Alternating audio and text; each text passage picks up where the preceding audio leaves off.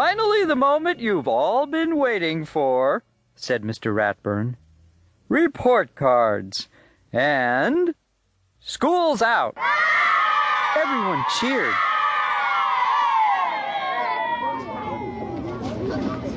"I can't wait for baseball practice to start," said Francine. "I'm taking a college computer course," the brain announced. "I really miss you at Camp Meadowcroak this year, Arthur," Buster said. "I wish I didn't have to go on vacation with my family," said Arthur. "There'll be nothing to do and no one to do it with." "You'll have D.W.," Buster said, smiling, "for a whole week." "Don't remind me," said Arthur.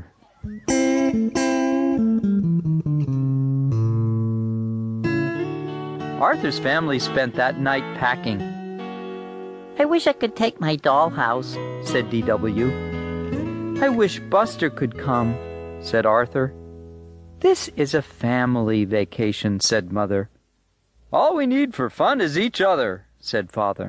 "Let's take my swing set," said D.W. "We can all use that." "Well, we're all packed," Father said the next morning. "Where's Arthur?"